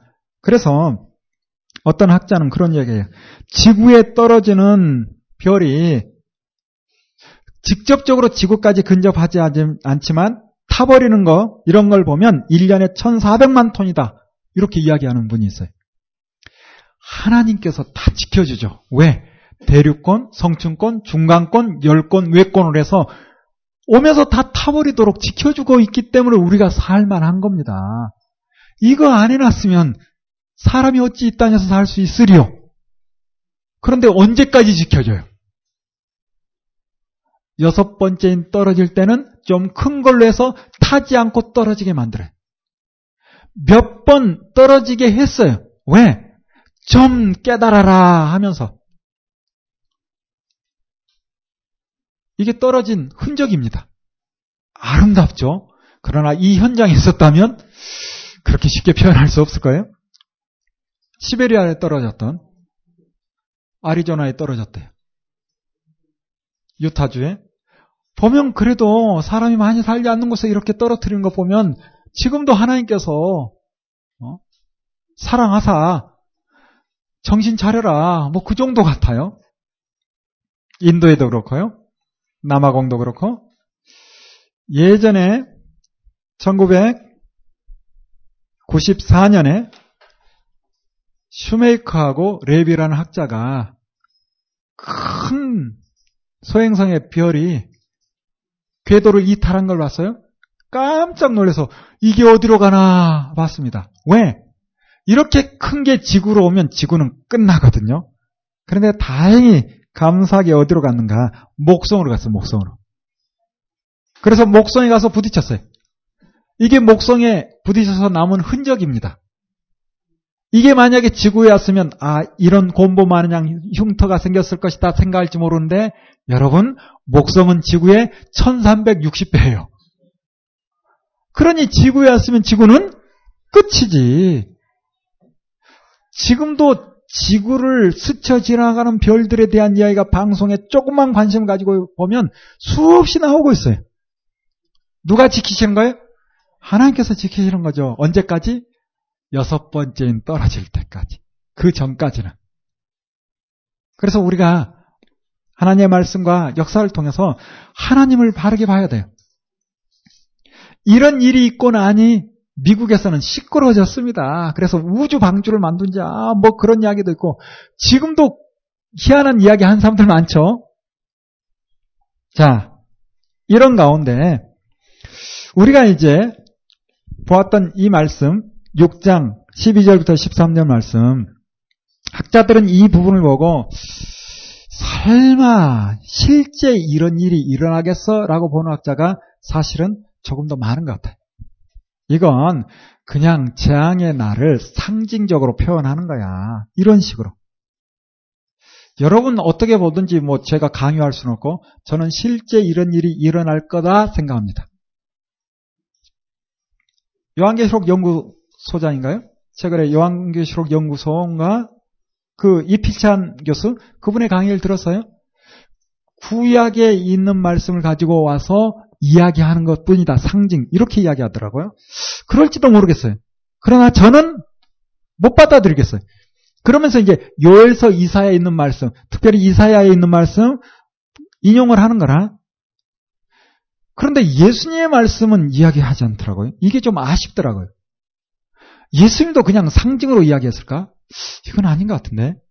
여러분 성경을 보면 별 떨어지는 이야기가 이사야 24장 19절 20절, 이사야 34장 40절 기록하고 있습니다. 요엘서 2장 30절 31절에는 12절 말씀처럼 해와 달의 문제를 다루고 있었죠. 자, 그렇다면 이와 같은 상황에 대해서 예수님께서 어떤 말씀하신가? 예수님께서도 말씀하십니다. 우리 마태복음 24장을 한번 찾아볼까요? 마태복음 24장.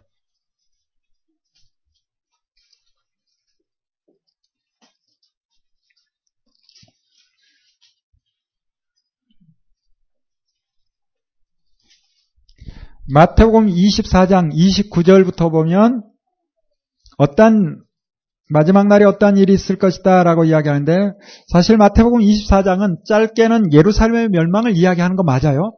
그러나 이 말씀을 통해서 유비로 먼 훗날 마지막 날까지 같이 이야기한다라고 대부분의 학자들이 봅니다. 저도 그렇게 봅니다. 그래서 29절 이 말씀은 마지막 날 주님 오시기 직전에 어떤 일이 있는 것을 말씀하고 있는데 29절 볼까요? 그날 환난 후에 즉시 해가 어두워지며 달이 빛을 내지 아니한다. 이 환란은 뭘까? 우리가 봤던 것처럼 지진이죠, 지진. 그래서 해가 어두워지고 달이 빛을 내지 못하는. 그리고 이어지는 말씀이 별들이 하늘에서 떨어지며 하늘의 권능들이 흔들릴 것이다. 별들이 하늘에서 떨어지며 주님께서 분명히 말씀하고 있죠. 이게 그냥 비유와 상징으로 볼 수 있겠어요? 별들이 하늘에서 떨어지는 것처럼 될 것이다. 이렇게 했다면 모를까? 별들이 하늘에서 떨어지며 뿐만 아니라 이사야 24장 34장 요한계시록 6장 13절 구체적으로 별이 무화과 과실 떨어지는 것처럼 우두두 떨어진다라고 이야기했는데 이 모든 걸 다 상징으로 하, 저는 그렇게 볼 수 없다고 봅니다. 그렇게 볼 수 없다고 봐요. 실제적인 사건으로 봅니다. 그러면서 이어서 하시는 말씀이 있어요. 30절. 그때 인자의 징조가 하늘에서 보이겠고 그때 땅의 모든 족속들이 동곡하며 그들이 인자가 구름을 타고 능력과 큰 영광으로 오는 걸 보는데 31절. 저가 무엇과 함께 나타난 거예요? 큰 나팔 소리와 예수님도 나팔에 대한 이야기, 바울도 나팔에 대한 이야기를 합니다. 그리고 요한계시록에도 나팔 이야기예요. 그런데 이 큰 나팔 소리, 마지막 나팔 불 때 주님이 오는 거죠. 이렇게 전체적으로 성경을 알면 요한계시록의 말씀들이 너무도 쉽게 깨지는데 왜 부분만 보면서 필요한 것만 쏙 가져다가 상징이다라고 이야기하는지 저는 못 받아들이겠어요. 그래서 2일 후에 주님이 오시는 겁니다. 또 하나 베드로 후서 우리가 뒷부분을 보지 못했는데 베드로서의 노아 때와 마지막 때가 비슷하다라고 말씀하세요. 노아의 심판, 노아 때 홍수 심판. 첫 시간에 말씀드린 것처럼 노아 시대 때 두 가지 현상이 일어나죠. 먼저 땅이 갈라지며 물이 솟아나는 거예요. 이게 바로 지진이죠. 지진으로 인해서 땅이 갈라지면서 물이 솟는 거예요. 그리고 하늘에서 무엇이 내리는 거예요? 창이 열려서 물이 쏟아진 거예요. 이게 첫 번째 심판입니다. 그런데 마지막 심판은 불심판이라고 베드로 후서에 기록합니다. 그러니 너무도 당연하죠. 땅에 지진이 일어나고 그리고 하늘에서 이번에는 물이 쏟아지는 것이 아니라 무엇이 별이 떨어지는 거예요. 이렇게 성경을 원만하게 알면 알 수 있도록 해주는 게 하나님의 말씀이에요. 그렇게 어렵지도 않습니다. 요에서 20장 30절 31절 보는 것처럼 이런 일 후에 여호와의 이름을 부르는 자는 무엇을 얻을 것이다? 구원을 얻을 것이다 라고 말씀하죠. 그래서 이 일 후에 7장에 보면 입 맞는 기록을 하고 있는 거예요. 하나님의 일을 맞는 사람들을 다루고 있어요. 그래서 아마 이 여섯 번째 인 이후에 더 이상 구원받을 사람이 일어나지 않는 그래서 입 맞는 마지막 입 맞는 그런 시대가 아닐까라는 생각을 조심스럽게 왜냐하면 여러분 하늘에서 별 떨어진다 이거 알고 있는 게 뭐가 중요해요? 안 떨어지면 또 어떻고? 사실 중요한 건 뭔가 하면 하나님의 말씀이 이러하다라고 전하는 게 중요해요. 그러지 않겠어요? 저는 이 상황을 통해서 전도할 수 있는 좋은 기회가 된다라고 생각합니다. 사람들에게 특히 믿음이 있다 하면서도 세상 욕심을 따라 사는 사람들이 많죠. 그들에게 미리 좀 이야기해야 되지 않겠어요? 별 떨어질 때마다 요한계시록을 봐라. 이거 상징으로 이야기할 것이 아니라 요한계시록 봐라. 그러면서 어떻게 해요? 믿음에 굳게 서 있도록 이야기를 해야 되지 않겠어요? 러시아의 별 떨어졌을 때 우리가 해야 되는 일은 뭔가 교회마다 설교할 것이 뭔가 6장 12절 설교했어야 돼요. 그렇잖아요? 나중에 이와 같은 일이 있을 겁니다.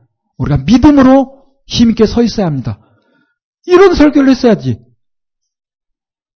그런데 월드컵에서 4강 가면 설교 엄청 하죠? 죄송합니다.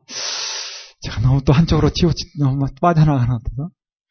그렇게 별로 중요하지 않은 일 가지고는 설교를 많이 하는데 직접적으로 설교해야 될 좋은 소스가 있으면 가져다 말씀과 함께 설교하면 좋을 텐데 다시 말씀드립니다. 별 떨어지는 거 알고 있어서 좋을 게 뭐가 있어요? 전도할 수 있는 좋은 기회가 되지 않을까 저는 그렇게 봅니다. 지진과 별이 떨어졌을 때 만약에 여러분이 어디 건물에 끼어 있다면 뭐 방법이 없지. 그냥 주님 오실 날 기다려야지. 주님 만날 날 기다려야지. 그런데 괜찮다. 그러면 어떻게 해야 되겠어요? 이 말씀 들고 가야지. 그러면서 봐라. 내가 이 말씀 이야기했잖아. 이제 마지막 기회야. 너 죽기 전에. 그렇게라도 해야 되지 않겠어요? 우리가 하나님의 말씀을 안다는 건 뭡니까? 그 말씀을 알고 그 말씀을 전하는데 힘을 써야 되는 거죠. 우리 교회 전도사님 요한계시록 강의하면서 재밌는 표현을 하더라고요. 다 들고 가기만 하면 이거라도 쫙 찢어서 가래. 네? 이 부분이라도 쫙 찢어서 가서 보여주면서 봐라. 그래야 되는 거 아니에요? 이러려고 우리가 하나님의 말씀을 아는 거지. 다른 목적이 있습니까? 나 알아서 괜찮다. 이게 무슨 의미예요? 마지막 입 맞는 기회 같거든요. 그래서 세상 짬을 자는 그들에게 하나님께서 그리고 우리는 뛰어가서 말씀을 알기에 하나님의 말씀을 전하고 그리고 이어지는 나팔 금방 정리해 볼 수 있어요. 빠르게 정리해 볼 수 있습니다. 7장에 입 맞는 기로 12지파 14만 4천. 그래서 이 숫자를 가지고 14만 4천 명만 구원받는다. 이렇게 단정적으로 보기 어려울 거예요. 이게 실제 순지 상징인지 알기는 어렵지만 알기는 어렵지만 그리고 유대 지파만 이야기했을 가능성도 있습니다. 허다한 많은 사람들 구절에 이야기하고 있기 때문에 자 계속해서 8장에 보면 여섯 번째 인까지 떨어졌죠. 그리고 이제 일곱 번째 인이 떨어지는데 일곱 번째 인이 떨어질 때 이 땅에 어떤 현상이 있는 것이 아니라 일곱 나팔을 끌고 나온 거예요. 끌고 나온 거예요. 그리고 첫 번째 나팔의 분이 육지 수목 3분의 1이 타서 재가 됩니다. 두 번째는 바다 생물 3분의 1이 죽어 없어져요. 세 번째는 민물, 강물, 샘물 3분의 1이 쓰게 돼서 먹을 수 없는. 그리고 네 번째 나팔을 분이 해와 달 전체 3분의 1이 파괴되는 그리고 다섯 번째 나팔을 분이 황충이 불신자를 괴롭히고 여섯 번째 나팔을 분이 중동에서 큰 전쟁이 일어나서 3분의 1의 인구가 죽는답니다. 3분의 1이.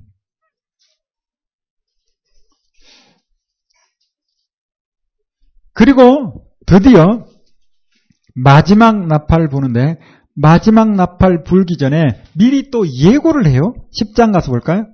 10장 6절부터 보면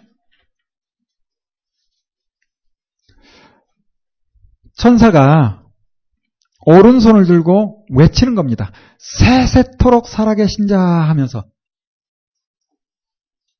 그러면서 7절에 일곱째 천사가 소리내는 날, 그 나팔을 불게 될 때, 하나님의 비밀이 그종 선지자들에게 전하신 복음과 같이 이루어질 것이다. 누가 올 것이다? 주님 오실 것이다. 라고 미리 외친다는 거예요. 그동안 수많은 선지자들이 외쳤던 주님 오시는 이야기. 이제 이루어질 것이다. 언제?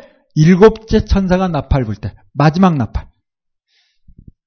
요한계시록에만 기록된 것이 아니라 고린도전서 15장 51절 52절도 나팔에 대한 이야기를 하고 있죠. 우리가 보았던 데살로니가 전서 4장 15절 17절 역시 있죠? 빌리포서 3장에도 비슷한 말씀이 있어요. 그래서 이미 했던 말씀들이 조각처럼 흩어져 있던 주님 오실 날이 요한계시록을 통해서 완성되는 거예요. 그래서 요한계시록의 말씀이 하나님의 말씀이요. 또 요한계시록의 부분적인 말씀을 했던 그 많은 기록들도 역시 하나님의 말씀이라. 그래서 하나님의 말씀은 하나라. 이렇게 꿰지는 거라. 이렇게 주님 오실 것을 말씀하고 이제 11장에 보면 바로 주님이 오시면 좋은데 11장 1절부터 정말 또 어려운 말씀들로 이어져요. 이건 이제 학자들마다 어렵다라고 이야기합니다. 어렵다라고 이야기하면 이건 몰라도 크게 문제 없다 이렇게 봐도 돼요. 어렵다라고 이야기하면 그런데 어렵다라고 이야기를 하는데 조금 풀어볼 수 있는 건 있어요.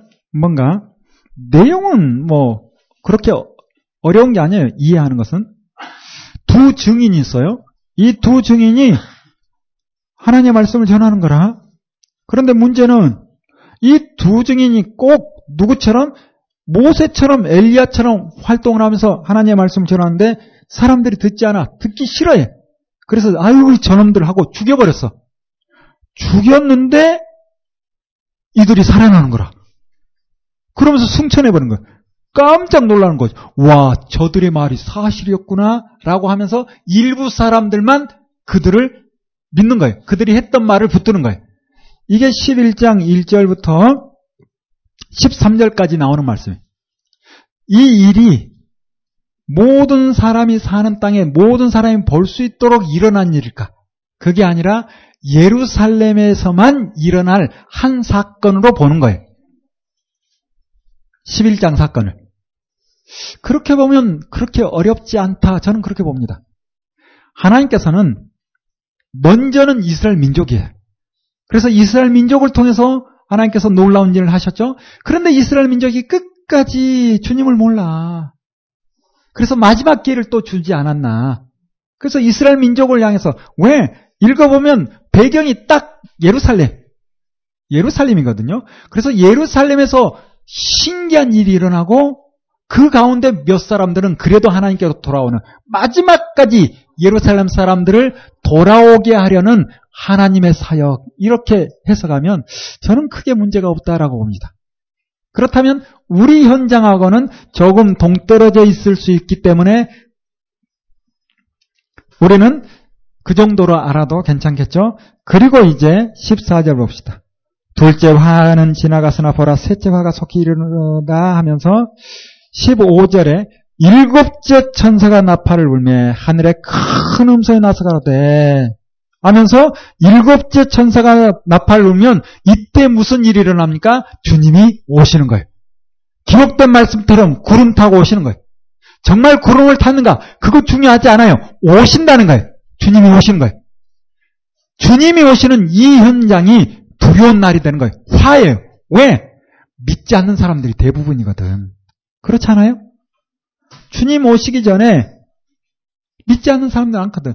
그래서 구약 선지자들이 끊임없이 심판의 날, 크고 두려운 날 이런 이야기를 합니다. 또 하나 생각해 봅시다. 그래도 믿는 사람 있죠? 여러분 그때까지 있을 테니까. 여러분 뭐 믿는 사람들이니까 그때 혹시 여러분이 운전을 하고 가고 있어 고속도로에 그런데 일곱째 난팔이 빵 불리고 나는 싹 올라갔어. 그럼 어떻게 될까? 예, 남아있는 사람들은 죽어나는 거죠. 비행기를 조종하고 가는 조종사 둘이 신실한 분들이야. 올라가 버렸어. 그 비행기는 추락하는 거죠. 이 땅에 끔찍한 일이 일어나, 끔찍한 일이. 그렇죠. 화라. 우리에게는 복이지만. 그런데 얼마나 수가 될지 그건 잘 모릅니다. 그리고 우리 때는 안 올 것 같기도 해. 왔으면 좋겠는데 라고 생각하는 분이 있을는지 모르겠지만 아직 일어날 일이 많아서 자, 또 하나 생각해 봅시다. 그렇다면 주님 오실 날을 생각하며 우리가 좀 주님 기뻐하시는 일에 더 적극적으로 해야 되는데 이 생각 가운데 사회 활동보다는 종교 활동에 더 열심을 내야 되는데 그런 마음을 가질 수 있죠. 사실 극단적 종말론주의자들이 다 이걸로 깨요. 여러분 재산 그거 뭐 하겠어? 그냥 다 정리해. 이런 이야기 하는 거죠. 다 정리해서 우리 더 전도하고 공동체를 위해서 복음 전하는 일, 주님 만나는 일, 일 열심히 하자 하고 끌어모으는 거예요. 대부분 극단적 종말론자주의들이 그런 일을 합니다. 이게 얼마나 또 사람을 속이는 거지. 저는 예수님 말씀이 좋아도 너무 좋아요. 어쩌면 주님의 말씀이 그리도 좋은지. 왜냐? 주님께서 마지막 날에 대한 설명을 하시는데 어떻게 설명하는가? 두 사람이 한 사람은 한 사람은 올라가고 한 사람은 남아요. 무엇을 하다가 밭에서 일하다가 남자 두 남자가 밭에서 일하다가 한 사람은 올라가고 한 사람 남는데 전도하다가 아니 일하다가 일하다가 아니 이 말씀이 얼마나 좋은지 그렇잖아요. 두 여자가 뭐 하다가 맷돌질 하다가 쉽게 말하면 밥 하다가 설거지 하다 한 여자는 남고 한 여자는 올라간답니다. 여러분 설거지 할 때 주님 오면 안 되는데 그런 마음 가질 필요 없습니다. 교회에서 기도하고 있을 때 주님 와야 되는데 전도할 때 주님 와야 되는데 그런 마음 가질 필요 없어요. 일상을 열심히 살아가면 주님 만나는데 아무 문제 없어요. 그런데 누가 우리를 꿰입니까? 누가 우리를 그렇게 꿰는지. 청교 행위로 몰아가려고 하는 사람들 말씀을 통해서 분별해야 돼. 그래서 주님께서 미리 이런 말씀을 하신 것 같아. 얼마나 좋은 말씀입니까? 얼마나 좋은 말씀인지. 그래서 믿음의 사람들에게 겁주지 마세요. 일상을 열심히 살아가도록. 주님 오시는 그날 직장 출근하다가 주님 만날 것이요. 설거지 하다가 집안 청소하다가 똥기저귀 갈다가 아이와 함께 주님 만날 것이요. 이렇게 이야기를 해줘야지. 여기까지가 주님 오시는 그 상황인데 여기서 끝나면 얼마나 좋겠어요? 그런데 사실 어려운 게 또 12장. 12장. 12장이 참 어렵죠. 성경을 보면 해를 입은 한 여자가 있는데 그 발 아래는 달이 있고 그 머리에는 열두 별과 멸류관이 있대. 아, 이게 뭔가 그냥 쉽게 가지.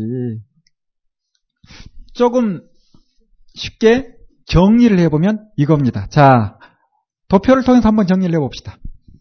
지금 6장부터 11장까지 인 떨어지고 나팔 불리는 그걸 봤죠? 누가 인을 뗐어요? 주님께서 어린 양이 어찌 보면 6장부터 11장, 11장까지는 주도적으로 누가 하시는 일? 주님이 하시는 일. 주도적으로. 항상 이 땅에 주님이 하신 일뿐만 아니라 사탄이 하는 일 있죠.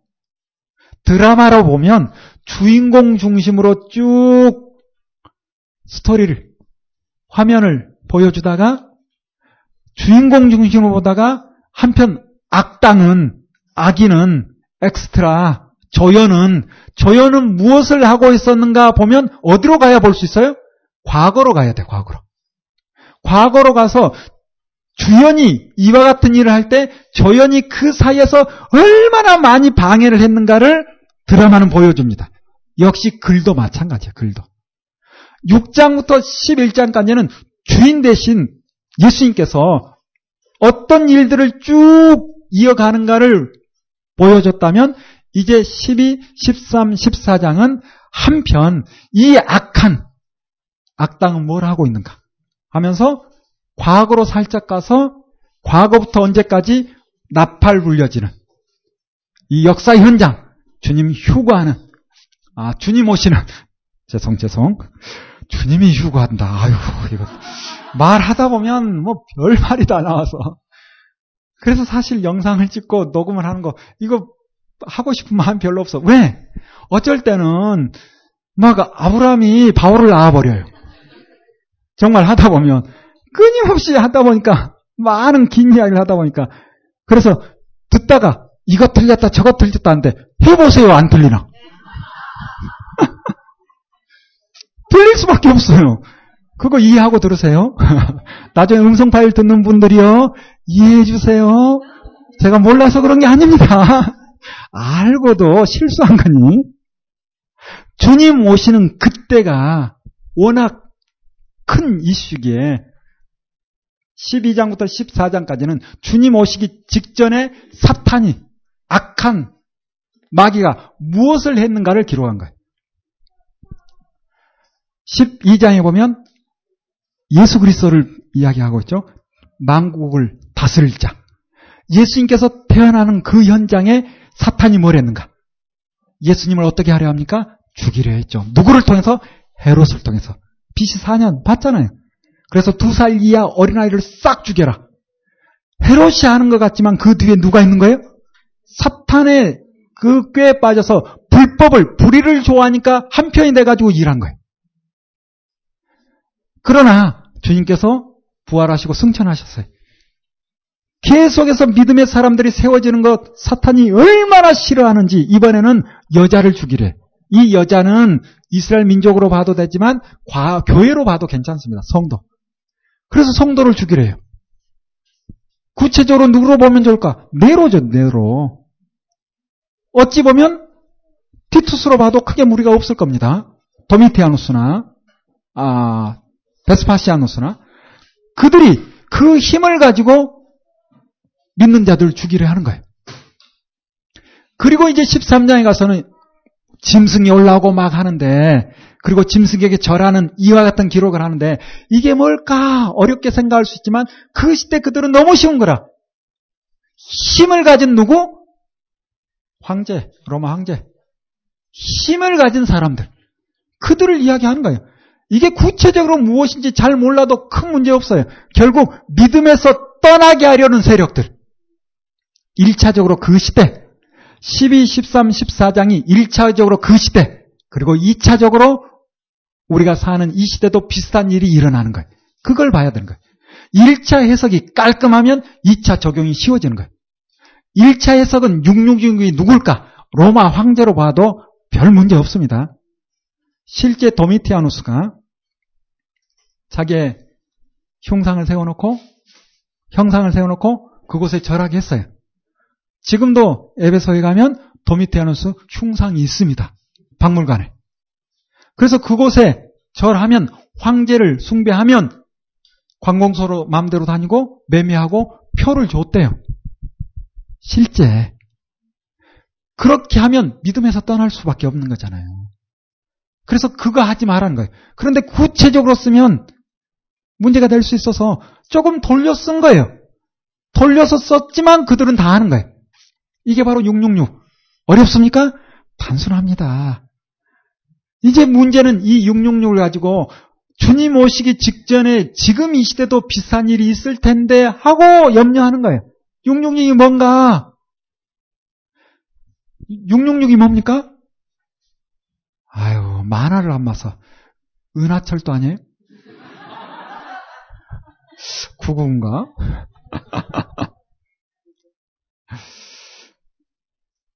영육육이 무엇인가 그렇게 중요하지 않는 것 같아요, 저는. 결국 우리가 믿음을 따라 살고 있는가 그렇지 않은가 이게 중요한 것 같아요. 또 하나, 팍 속았네 그런 일 없을 것 같아요.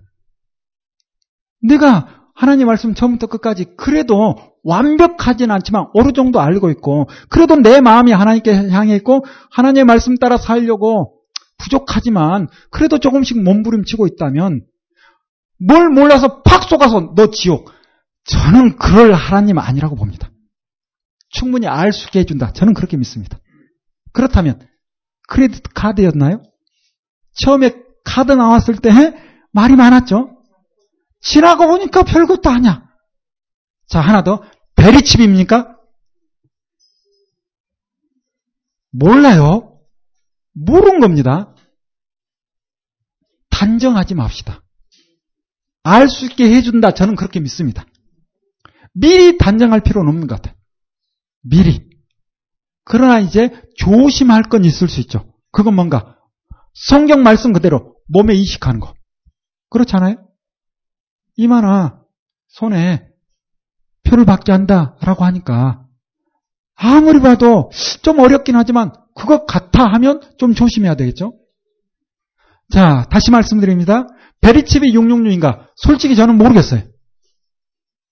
그런데 만일 정부에서 선한 목적이다 하면서 우리 몸에 뭔가 이식하라 한다.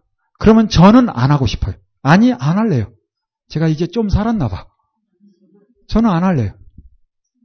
그게 뭔지는 잘 모르겠지만. 그리고 다시 말씀드립니다. 알 수 있게 해줄 거라고 저는 믿어요. 그 정도로 나와서 베리칩이 666인 게 확실한다면 알 수 있게 해줄 것이다. 저는 믿습니다. 그래서 우리가 지금 이 시대를 살아가면서 미리 단정하고 겁먹고 무엇이다 하면서 서로 논쟁이 일어나고 이럴 필요 없이 주님 말씀처럼 하루하루 성실히 믿음을 따라 살아가는 거예요. 이게 중요한 거죠. 그리고 분명히 알 수 있는 말씀을 가지고 전해야 되겠죠. 이게 12, 13, 14장이고 그리고 15장부터 성도가 어디 가 있는가 잠깐 기록합니다. 이미 휴거 이후에요, 이제. 휴거 이후에 불이 섞인 유리바다 건너편에 성도들이 가 있어요. 남아있는 자들도 있겠죠. 남아있는 자들이 어떤 일이 있는가 궁금해요? 그 궁금해 할 필요 없습니다. 그 뭐 궁금해요. 성경은 그냥 기록하고 있어요. 하나님의 진노가 있을 것이고 음료 심판, 짐승 심판까지 18장에 기록합니다. 이거 뭐 별로 궁금해 할 필요도 없을 것 같아요. 그리고 있으면 남아있지 않도록 우리가 노력해야 되고 그리고 19장, 20장에서는 혼인잔치와 천년왕국을 해요. 처음 말씀드렸던 것처럼 천년왕국이 좀 어렵다라고 생각되죠? 정말 또 실제 천년 동안 있을까? 아, 사실 잘 모르겠지만 조심스럽게 이건 뭐 그냥 개인적인 의견이니까 한번 공부해보자라는 생각에 베드로후서 마지막 심판에 대한 이야기가 뒷부분에 좀 나오죠. 거기에 함께 나오는 말씀이 하나님께서는 천년이 하루가 천년 같고 천년이 하루 같고 하루가 천년 같아. 하나님의 시간은 여기 천년 왕국이 하나님의 시간이 아닐까라는 생각을 조심스럽게 그래서 꼭 1년부터 천년 동안 이 땅에 또 무슨 일이 일어나는 것이 아니라 하나님이 정하신 어떤 일정 기간 잠깐 동안 어떤 일이 아닐까라는 생각을 조심스럽게 이게 맞는가? 몰라요. 몰라요. 뭐 이 사람 저 사람 이런 이야기를 하니까 뭐 이 정도 틀려도 뭐 이해해 줄 수 있겠죠? 생각을 해보자는 거예요. 자, 이 일 후에 어떤 일이 있는가? 11절 전년왕국 이후에 휴거 되지 않은 사람들이 있어요. 그들을 하나님께서 살리십니다. 그리고 그들을 심판한 거예요.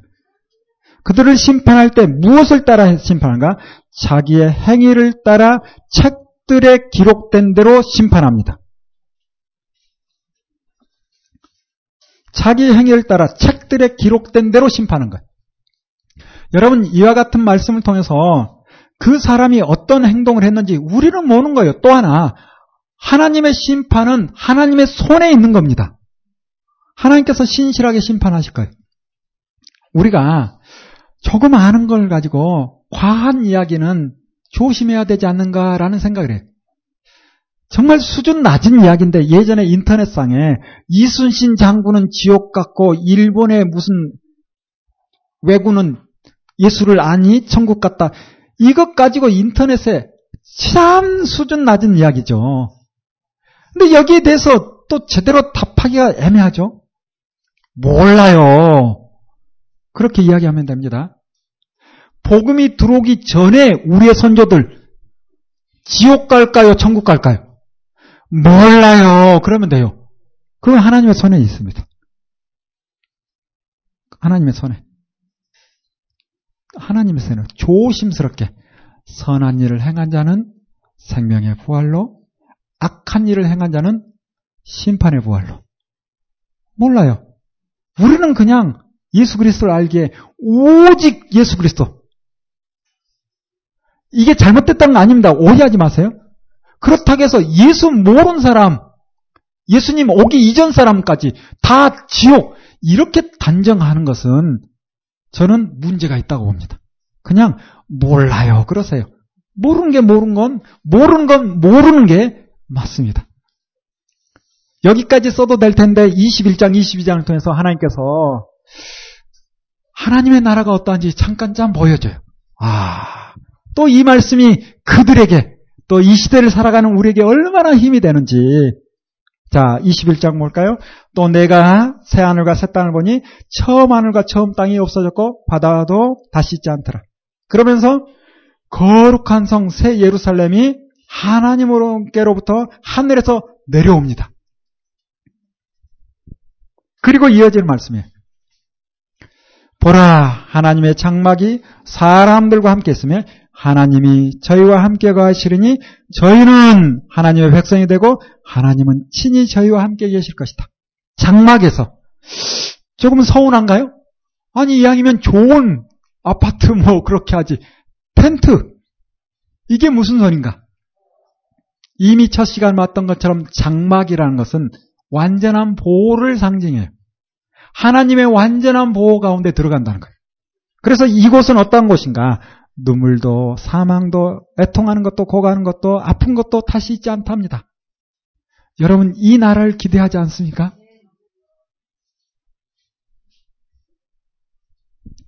이 나라가 어떤 나라일까? 이곳은 불필요한 생각은 나지 않을 것 같은 생각도 들어요. 이건 이제 개인적인 생각입니다. 왜냐하면 장가 가는 것도 뭐 없다. 시집장가 이런 거 없다. 이 말씀을 통해서 보면 있다 없다 이것보다는 불필요한 생각. 왜 이런 생각을 조심스럽게 해보는가 하면 주변에 아무리 해도 듣지 않는 사람이 있거든요. 특별히 친족 가운데. 와, 이게 얼마나 어려운 일인지. 그러면 안 되겠지만 가족 가운데 그럴 수 있어요. 부모 자식 간에, 형제 간에. 그런데 하나님의 나라에서 이 기억 그대로 천국일까? 내 사랑하는 아들이, 딸이 그곳에 없다면 우리는 보통 그런 이야기를 하죠. 가서 없으면 그런 이야기를 하는데 잘 모르겠어요. 모른다고 말씀드렸습니다. 그러나 제가 생각하는 천국은 불필요한 기억. 우리의 기억을 없애버리면 이건 아닙니다. 이러면 아무 의미 없는 거예요. 우리의 기억을 없애는 것이 아니라 아니 생각해 봅시다. 우리도 그동안 살아온 과정 가운데 다 기억합니까? 아니지. 어떤 건 생각나고 어떤 건 생각나지 않잖아요. 그렇다면 하나님의 나라에 갔을 때도 호련히 변화해서 변화된 몸으로 그곳에 살 텐데 아마 필요 없는 기억들 생각나지 않을 것 같은 그런 생각이 저는 듭니다. 여러분 나름대로 생각해 보시고 그것은 어떤 것인가? 영원토록 사랑하며 사는 것이 사랑하며 예전에는 제가 뭘 좀 모를 때 아우 천국 심심해서 어떻게 살까 신대원 공부할 때 우스갯소리로 그런 얘기 했어요. 제가 굉장히 활동적인 사람이다. 의외로 또 소심하면서 또 내성적이면서 활동적인 사람이에요. 그래서 축구를 얼마나 좋아하는지 그동안 살아온 과정 가운데 시간 내기가 참 어려웠어요. 그런데 신대원 들어가니 시간이 좀 있는 거라. 그리고 1학년 딱 공부하고 나니까 어이구 공부 잘했다고 성적 장학금을 주네. 저 좀 했습니다. 그리고 이미 신학을 공부하고 왔기 때문에 그렇게 어렵지 않았어요. 그러고 나니 교만해져가지고 놀자 놀자. 그때부터 수업 끝나면 운동장에 가서 공차입니다. 해 떨어질 때까지. 축구를 참 좋아해요. 지금도 일주일에 한 번씩 시간 되면 월요일마다 운동을 하는데 우스갯소리로 그런 얘기 했어요. 야, 우리는 천국 가면 전반전이 한 천년 될 것 같아. 우리 축구 좋아해서 우스갯소리로 우스갯소리로. 아니 그 긴 시간 뭐 할까라고 생각하면서 그러면서 예전에는 아, 지루해서 어떻게 살까? 그런 얘기, 생각도 잠깐 했었어요. 그런데 성경을 보고 보고 알고 알고 하다 보니 내 생각이 얼마나 수준 낮은 생각이었는지. 왜? 사랑하는 사람과 함께 있으니 시간 가는 줄 모르겠는 거예요. 시간 가는 줄 모르는 거예요. 사랑하는 사람과 함께 있으니. 여러분, 그 나라를 소망하지 않습니까? 시간 가는 줄 모르겠는 거예요. 특별히 우리 둘째 딸. 제가 강의할 때마다 이야기하는데, 어떡합니까? 사실인데, 소망인데. 둘째 딸과 마음껏 대화하면서 영원토록 산다. 아, 할렐루야, 할렐루야. 얼마나 기쁜지 몰라요. 아니, 이 녀석이 내 마음을 잘 몰라주거든. 지금도 제 옆에 잡니다. 아내랑 사이에 들어왔잖아요. 이 녀석이 원래 그 자리를 좋아해. 집사람을 같이 못 자게. 그래서 항상 둘째, 지금 고등학교 2학년 이제 올라가는데도 항상 끼어서 같이 자요. 얼마나 예쁜지 몰라요. 정말 예뻐요.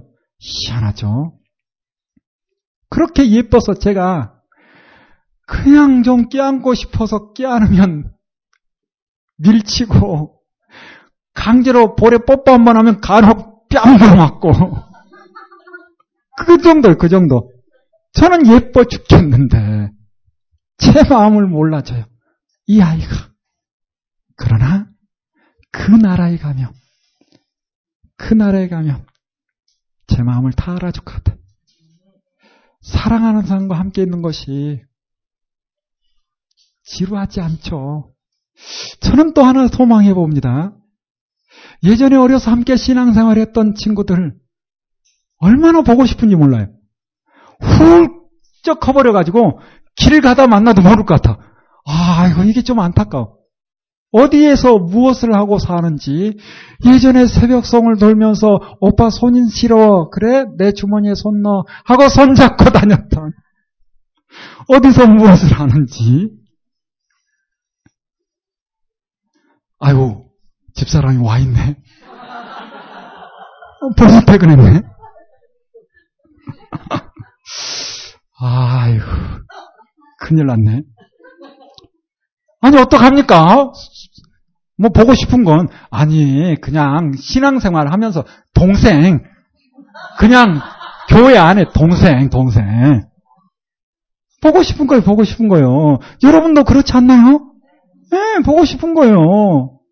그런데 그곳에 가면 알아볼 거라. 아 얼마나 기쁠까 얼마나 기쁠까. 그곳에 가면 또 누구를 만난가? 여러분을 만나잖아요. 저는 이게 너무도 기쁜 것 같아요. 여러분 긴 시간 아니지만 짧은 시간 함께 있으니 그래도 좋지 않습니까? 그리고 여러분도 알게 모르게 저에게 하고 싶은 말이 좀 있을 수 있을 거라 생각합니다. 저도 여러분 한 분 한 분 좀 얘기를 하고 싶은데 아유 볼 책이 많다 보니 어디서 오셨어요? 한마디도 못 해보고 어떻게 알고 오셨어요? 말씀도 못 드리고 이렇게 지나면 다음에 또 볼 것 같죠? 이거 쉽지 않습니다. 쉽지 않더라고요. 강의를 하고 나면 강사의 어려운 뭔가 하면 그렇게 기쁜 마음으로 바라봤던 그 눈망울이 오랫동안 머리에 남아요. 이게 사실 좀 어, 힘든 부분이긴 합니다. 달게 들어준 그 마음 얼마나 감사한지 이게 좀 오래 남아요. 그러나 이곳에서 우리가 함께 다 나누고 함께 다 이야기할 수는 없지만 어디에서 영원한 하나님의 나라에서 그때 우리가 함께 이야기를 나눌 수 있는 거죠. 그래서 우리가 이 땅을 살아가면서 할 수만 있거든 최대한 사랑하는 사람을 많이 만들어야 합니다. 많은 사람을 사랑하며 살아야 되는 거예요. 그래서 그곳에 가서 참으로 풍성하게 사랑을 누리면서 영원토록 사는 거죠. 이 하나님의 나라를 기다리며 그들에게 이야기를 하는 거죠. 이기는 자는 21장 7절 보는 것처럼 이것들을 유업으로 얻으리라. 나는 저의 하나님이 되고 그는 내 아들이 되리라. 이제는 내 아들이라 표현하면서 끝까지 믿음으로 이기라는 거예요. 사랑하는 여러분, 현장을 나가 보면 우리의 삶의 현장이 좀 어려울 수 있습니다. 말씀을 들을 때는 할 수 있어! 하는데 막상 가면 좀 어려울 수 있어요. 그러나 우리가 이 말씀을 잊지 말고 마음에 새기고 끝까지 이겨내는 여러분 되시길 바랍니다. 기도하겠습니다. 주님, 5일 동안 장세에서부터 요한계시록까지 에덴 동산에서부터 새하늘과 새 땅까지 말씀을 통하여 하나님이 우리를 얼마나 사랑하셨는지 하나님이 우리를 얼마나 애타게 기다리시는지 확인해 봅니다. 하나님의 사랑을 우리의 마음에 새기게 하시고 우리의 삶의 현장 가운데 하나님의 말씀 따라 살아가게 하여 주옵소서 끝까지 믿음으로 이겨내서 영원한 하나님의 나라에서 하나님과 함께 또 우리가 서로 더불어 사랑을 나누며 영원토록 살 수 있는 그 날을 소망하며 나아갈 수 있는 우리 모두 되게 하여 주옵소서 감사드리며 예수님 이름으로 기도하옵나이다. 아멘. 감사합니다.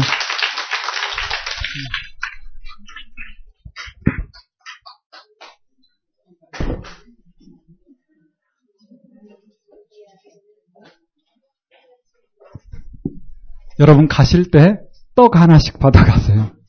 또 떡을 또 준비해 주셔서 반드시 하나씩 받아가시고